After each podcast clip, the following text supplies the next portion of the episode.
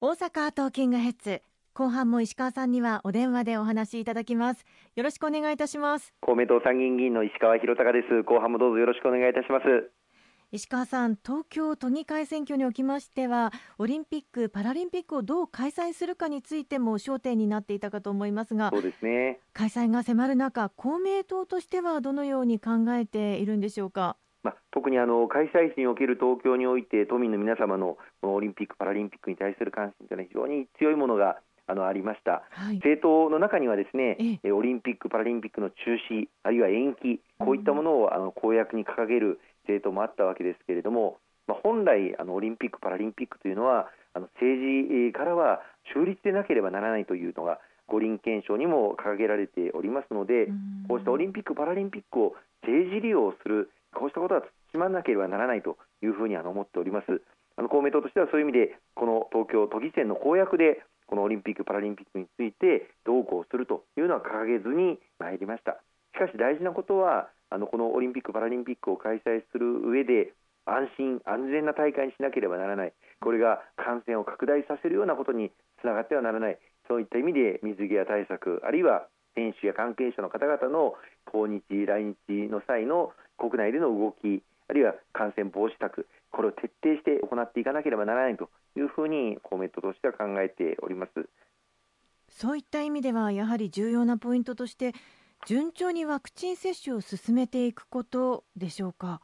そうですね。あのおかげさまであのワクチン接種はここ、まあ、数か月の間に加速度的に接種のスピードが増大してまいりました。おかげさまで毎日百数十万人の方々が接種を行っていただいてまして先日、日本国内で5000万人の方がすでに接種を1回目は終えられたということもあの報じられていたところです、まあ、加速度的にあの接種をする回数のスピードが上がってきましたので、まあ、今後あの、7月中には高齢者の方々の接種を2回終える、そして11月中にはすべての希望する方々への接種を2回終えるという目標を考えますと、若干その接種の回数の増加というものはあの抑えていかなければならないということであの調整をさせていただいております。あのそのことがあの若干あの混乱をきたしておりまして、うん、各あの自治体にはあのご迷惑またご負担をあのおかけしておりますけれどもどうかあのご理解をいただいて11月までにすべての希望する方々の接種が終わる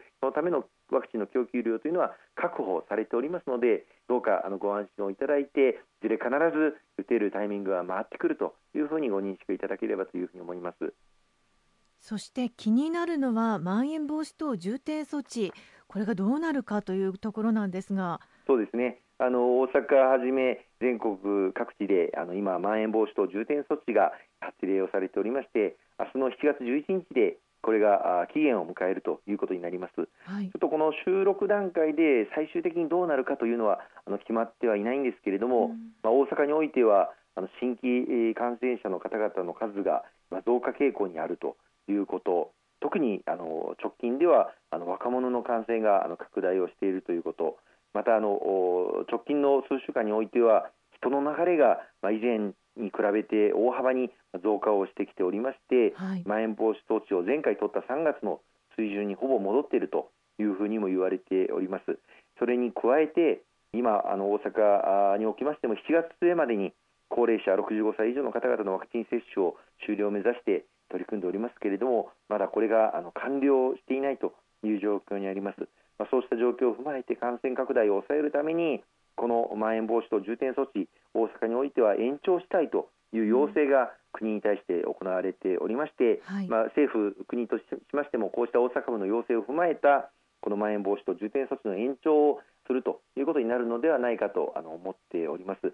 き続き府民の皆様にはあの多大なご負担またご協力をいただくことになりますけれどもどうかあのご理解をいただきたいということまたあのその関係で特にあの飲食店の皆様には夜7時までの酒類の提供の時間短縮また営業時間も夜8時までということであのご協力をいただいております。あのこれももうしばらくご協力をあのいただきたいというふうにあの思っております。何としても感染拡大を防止をしてそしてワクチン接種を円滑に順調に進めていく中で集団免疫を構築をしていく。そのためにはもうしばらくあの時間が必要だということをご理解をいただきたいと思います。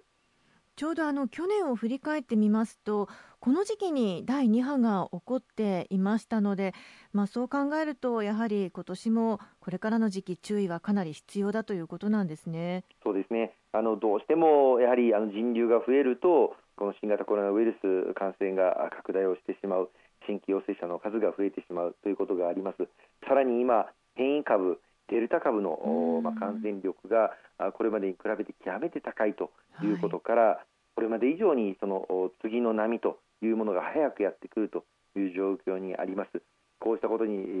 ー、極めて高い警戒心を持って対応していかなければいけないということかと思います。しかし一方でおかげさまであのワクチンの接種があの進んでいるワクチン効果が徐々にではありますけれども現れてきているというふうに思います。はい、今あの新規感染者の数が、まあ、先ほど申し上げました通り大阪においても若干増加傾向にはありますが高齢者の方々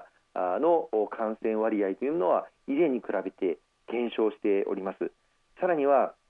医療提供体制に与える影響というのを考える上で重要なのが重症化される方の数ですけれども、ええ、この重症化される方の数も以前に比べて極めて少なくなってきておりまして今、まあ、大阪は大体100人強ぐらいで新規感染者の数はあ、まあ、微増しておりますけれども重症化される方の数は毎日1人いるかいないかという状況が続いておりまして、まあ、もちろんあの油断することはできませんけれどもこのようにあのワクチン効果が現れてきているというのは、あの明るいニュースではないかというふうに思っています。まあ、そういう意味でも新型コロナ感染症との戦いを収束させる、まあ、最大の鍵であるワクチン、まあ、今あの職域接種や大学での接種も始まっておりまして、はい、多くの皆様のご協力をいただいて進んでいるということこれをしっかりと公明党としてもさらに後押しをしていきたいと思っております。